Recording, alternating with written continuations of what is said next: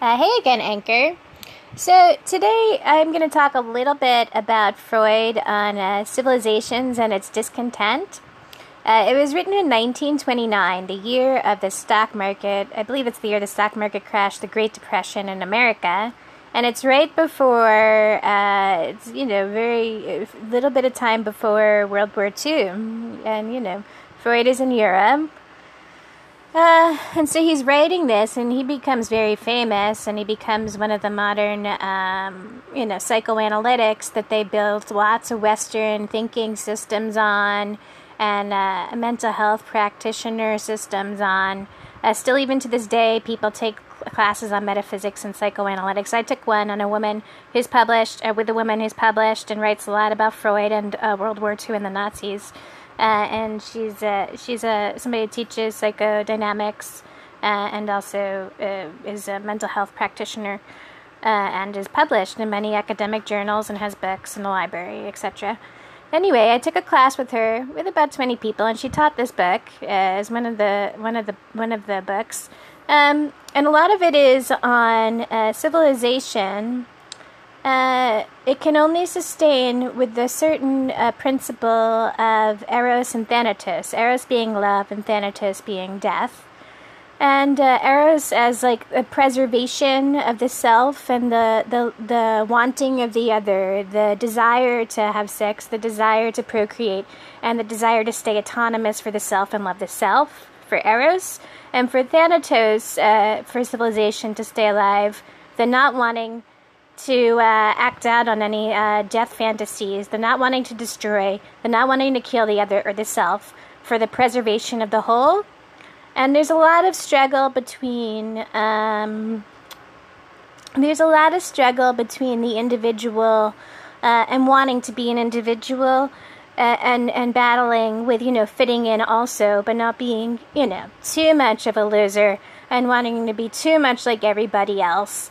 And uh, there's a lot uh, with that with civilization where people become discontent as a result of it because there is a struggle with that. Where sometimes they get blocked if they're too much of an individual, uh, or sometimes they kind of feel like a loser if they too much are like everybody else. So this is one of the one of the problems with civilization. They need to have the Eros and Thanatos uh, sort of um, principles uh, operating high high operation for for civilization to flourish on the levels of uh, modern man's understanding of what civilization is. And so he wrote this right before World War II and the year of uh, the Great Depression in America. Uh, and it's very popular, and, and it's uh, something that's taught a lot in, in psychoanalytics. And you know, you sit in groups and you talk about lots of things. You think about it with other people studying this at the same time. Uh, and um, I think I wrote one, uh, a paper.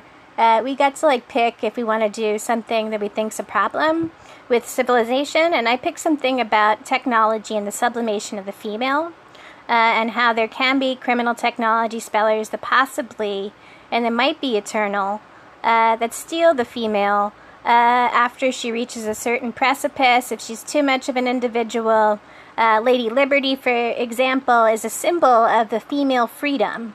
Uh, she's holding a torch. Fire can be a symbol of burning, uh, which can be a symbol of uh, removing of a system, but it also can be a symbol of giving light and warmth and keeping in the system. So it has a duality to it. and she's green. And green oftentimes is the color of alien, not of a human woman, but of alien. and so she's maybe an outsider that looks over us and maybe she's human, maybe she's not. Who knows what they're trying to say with that she's green? And of course, uh, the the money is green, but the money has uh, the pyramid on it with the all-seeing eye. And what are they trying to say? And again, it goes back to uh, with old world religions that the Jews were slaves to the Egyptians, and uh, we're in the West, and we're we're not of Africa, we're of America. And so, what are they? What are they trying to say? If there is other, what there are other realities, and that's not the only civilization. Uh, and so I wrote this paper on the sublimation of the female uh, and technology spellers that possibly can be stealing her, can be blocking her. Um, and I think it is a real problem. I think a lot of women after they reach the age of procreation, some sometimes they feel like if they lose their looks, um, that maybe they can't get a job, or some of them kind of drop out, or they become somebody who sits at home and watches television a lot. Um, if they're still okay in it, of course, uh, which is a technology speller that is keeping them also up to date about the reality construct they're in and what is happening with other people, and they are still okay in it. Um, and if there are, which the NIH and CIH uh, acknowledges, many uh, biogrids and energy grids, uh, and there are tons of movies on rogue grids. Uh, and if you get deep into research about deep grids and deep thoughts, uh, it's very possible with the dark web that there are tons of women that get stolen.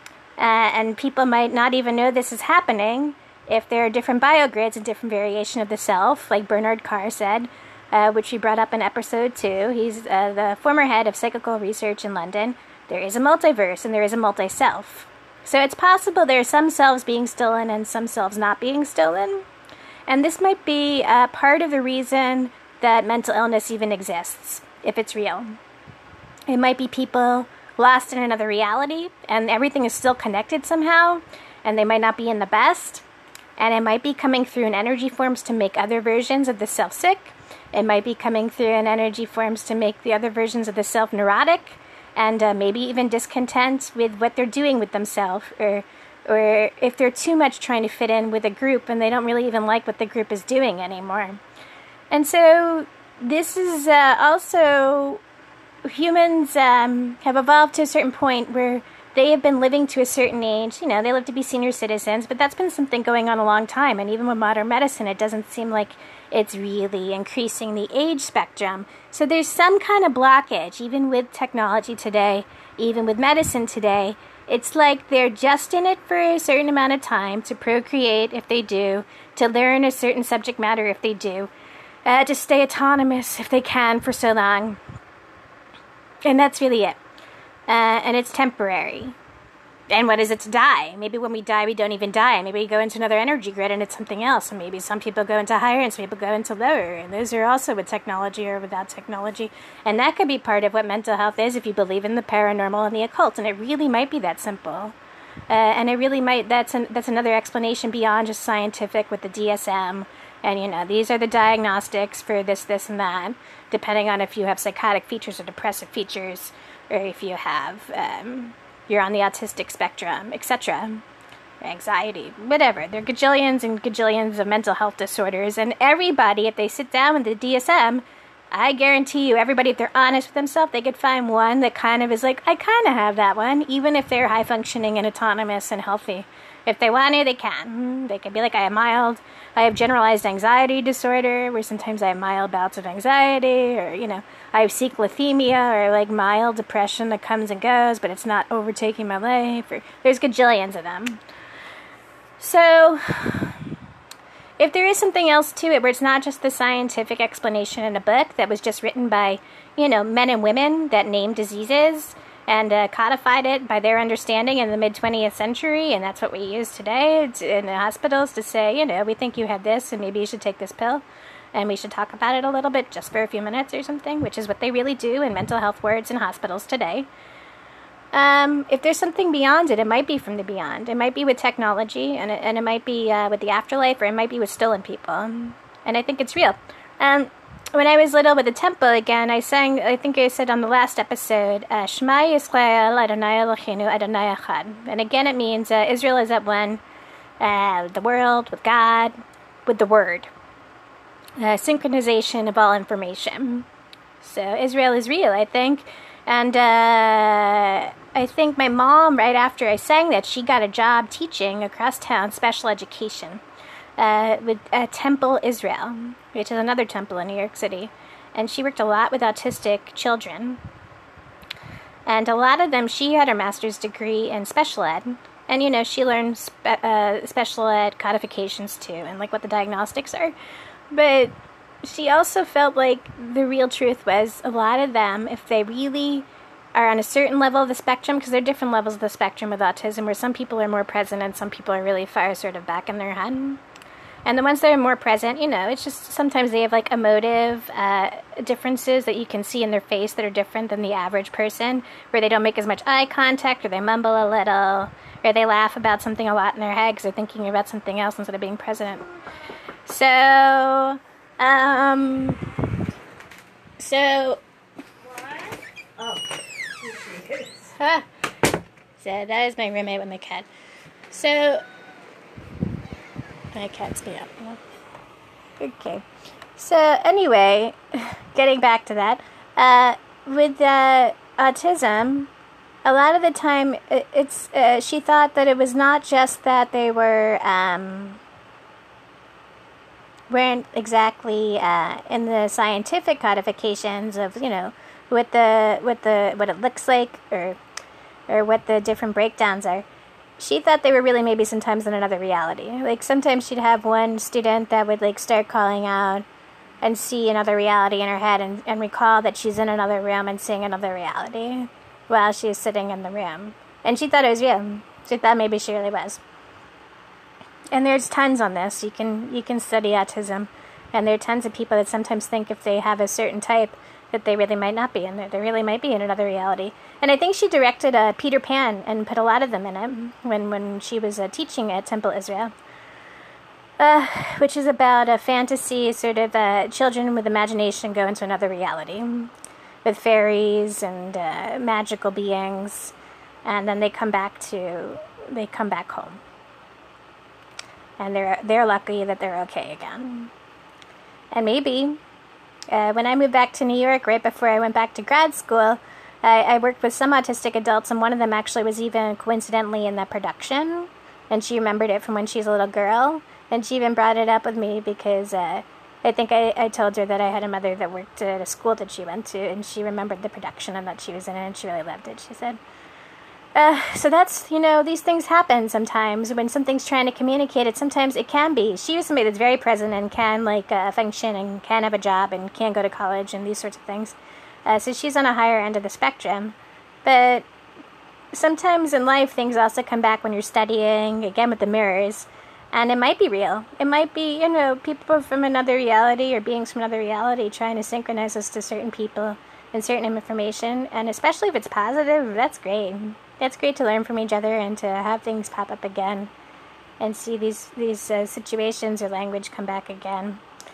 Uh, but moving forward, I think that there needs to be a higher awareness with technology um, and people. Otherwise, the human race will keep repeating. They'll keep repeating, you know, it's the 1980s again, it's the 1990s again, and they won't pass a certain level.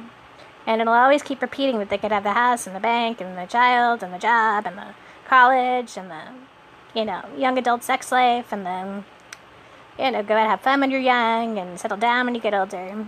Or do something interesting if you have abilities and that. And this will keep repeating, but it might not go beyond a certain point if there's something not acknowledged about possibly there are people being still, and possibly that's what mental health is. Possibly it's not just uh, science breakdowns of books.